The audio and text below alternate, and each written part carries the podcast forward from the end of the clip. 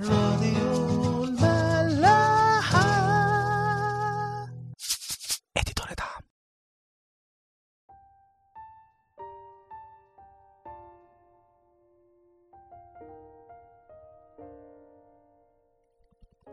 مساء الخير واهلا بيكم في حلقة جديدة من عيش وملح. في آخر حلقة كنا وقفنا عند إصحاح 24 لما ملك مؤاب كان بيروح يبني مذابح ويقدم ذبايح عشان بالعام النبي يلعن شعب إسرائيل.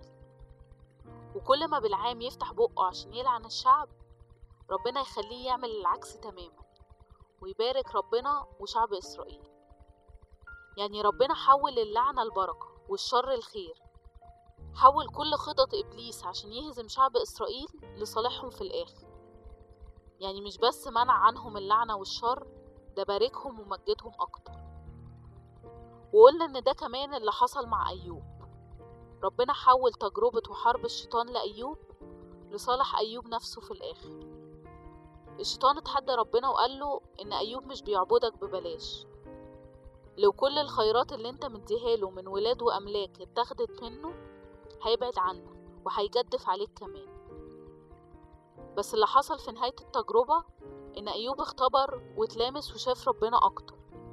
عكس تماما اللي الشيطان كان عايزه ومخطط ليه. موضوع إن ربنا يخلي اللعنة بركة ويحول محاربات الشيطان وخططه لصالحنا وخيرنا في الآخر حصل مع ناس تانية كتير قوي في الكتاب المقدس. أوضحهم يوسف. في الأول إخواته رموه في البير وبعدين طلعوه وباعوه كعبد فيروح لبيت فوتيفار مساعد فرعون. وينجح يوسف جدا وفوتيفار يستأمنه على كل بيته وأملاكه. بس الشيطان بيحاربه تاني بمرات فوتيفار. ولما ما يرضاش يتجاوب معاها يتسجن لمدة سنين. وفي السجن برضه ينجح ويستأمنه رئيس السجن على كل حاجة هناك.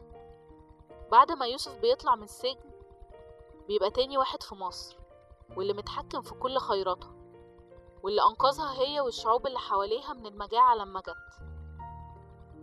يعني كل شر وكل حاجة وحشة حصلت ليوسف ربنا استخدمها لصالحه وخيره في الآخر. مش بس خيره ده خيره وخير كل الناس والشعوب اللي حواليه.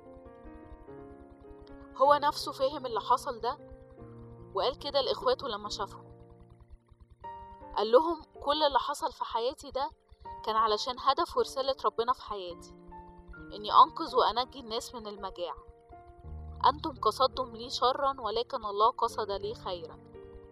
كل القصص دي عشان تورينا إن مهما الدنيا هاجت والشيطان حاربنا إحنا معانا ربنا اللي بيحول اللعنة بركة وبيحول أي حدث أو موقف يحصل في حياتنا لخيرنا وصالحنا في الآخر. مهما كان باين إن اللي بيحصل ده مفيهوش خير لينا ربنا بيستخدمه ويطلع منه حاجة حلوة. الحاجة التانية اللي كنا عايزين نتكلم عليها في قصة بالعام هي بالعام نفسه. بالعام اللي كان بيقوله كان عكس اللي جواه تماما. لايق عليه قوي الجملة اللي أشعية وبعدها المسيح قالها هذا الشعب يكرمني بشفتيه لكن قلبه فمبتعد عني بعيدا. اللي ظاهر من بالعام إنه هو واحد بيكرم شعب ربنا بس دي ما كانتش حقيقته. ويمكن عشان القصة كلها مكتوبة قدامنا إحنا شفنا الفرق بين اللي بالعام بيقوله وبين اللي جواه فعلا. بس الموضوع مش بيبقى بالوضوح ده دايما. المسيح في متى سبعة بيقول ليس كل من يقول لي يا رب يا رب يدخل ملكوت السماوات بل الذي يفعل إرادة أبي الذي في السماوات. كثيرون سيقولون لي في ذلك اليوم يا رب يا رب أليس باسمك تنبأنا؟ وباسمك أخرجنا شياطين وباسمك صنعنا قوات كثيرة فحينئذ أصرح لهم إني لم أعرفكم قط. اذهبوا عني يا فاعلي الاسم. المسيح هنا مش بيكلم ناس معروف عنهم إن هم أشرار وبيقول لهم إن هو ما يعرفهمش وإن هم فاعلي اثم المسيح بيقول الكلام ده لخدام بتعمل معجزات وبتخرج شياطين وبتتنبأ وتبشر بيه. يعني الموضوع ملهوش علاقة بثمر الخدمة. مهما كان كتير مش هو ده المقياس. مش شرط أبدا لأني بجيب ثمر أبقى أنا نفسي كويسة وماشية مع المسيح. الخادم اللي عايش فعلا مع المسيح أكيد هيجيب ثمر بس مش كل خادم بيجيب ثمر عايش مع المسيح. يعني إيه الكلام ده؟ يعني ربنا هيبارك في أي كلام أو خدمة تتعمل باسمه وهيخلي المخدومين تستفاد وتعرفه. حتى لو الخادم نفسه بتاع الخدمة دي مش مع ربنا بقلبه فعلا. والموضوع مش عبارة عن خدمة في مدارس الأحد بس. أنا ممكن قوي أكون ببشر بالمسيح وبجيب ناس كتيرة لربنا والناس دي فعلا تعرف المسيح من خلالي وتتلامس معاه وتخلص هي في الآخر وأنا لأ. عشان كده ما تخليش أبدا مقياس أنت كويس ولا لأ يكون في خدمتك والثمر اللي بتطلعه. عشان مش هو ده اللي يبين إذا كنت ماشي في طريق المسيح فعلا. في ناس كتيرة دلوقتي بعد الكلام ده ممكن تحس إن هي تايهة. يمكن ده لأنها كانت بتفكر إن مدام أفعالها وحياتها وخدمتها فيهم ثمر يبقى أكيد هي ماشية في الطريق الصح. الناس نفسهم اللي كان المسيح بيكلمهم وقال لهم أنا معرفكمش كانوا مستغربين وفاكرين إنهم عايشين طول عمرهم بيخدموا المسيح ويعملوا معجزات ويشفوا ويبشروا باسمه. اللي يخلينا نعرف إذا كنا فعلا عايشين مع المسيح بجد مش الخدمة. لازم نسأل نفسنا إحنا فين في علاقتنا بربنا؟ عايشين اللي بنقوله أو على الأقل بنحاول نعيشه؟ ولا بس بنقوله للناس؟ لازم الكلام اللي أنت بتقوله يخبط فيك أنت قبل أي حد تاني. كم مرة مثلا تكون اتكلمت أو قريت عن الغضب والتسامح والمحبة بس هل حاولت تعيش اللي بتقوله فعلا؟ بولس الرسول بيقول في كورنثوس الأولى تسعة بل أقمع جسدي وأستعبده حتى بعدما كرست للآخرين لا أصير أنا نفسي مرفوضة. يعني لازم أتحكم في نفسي وأدربها هي كمان على كل حاجة بكرس بيها للباقيين.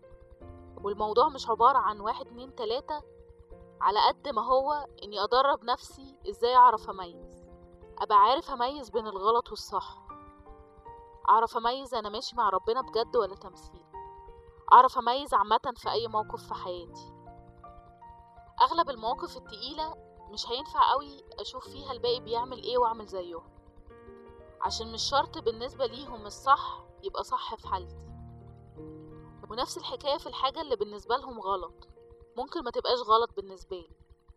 يعني مثلا بولس في رومية 14 كان بيقول حتى لو أكل اللحمة ما فيهوش خطية بس هيعسر أخي أنا مش هاكله. وإن أكلته تبقى دي خطية عليا. قال بالنسبة ليا مش بالنسبة لكل الناس أكل اللحمة يعتبر خطية اللي بيفصل في الكلام ده كله هو إن يكون عندي تمييز. الروح القدس اللي جوايا هو اللي بيرشدني أعمل إيه؟ أعمل ده وما أعملش ده. أبقى عارف إن ده يليق وده لا يليق.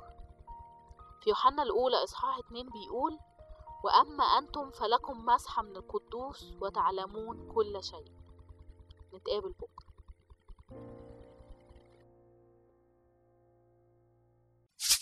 راديو ملاح.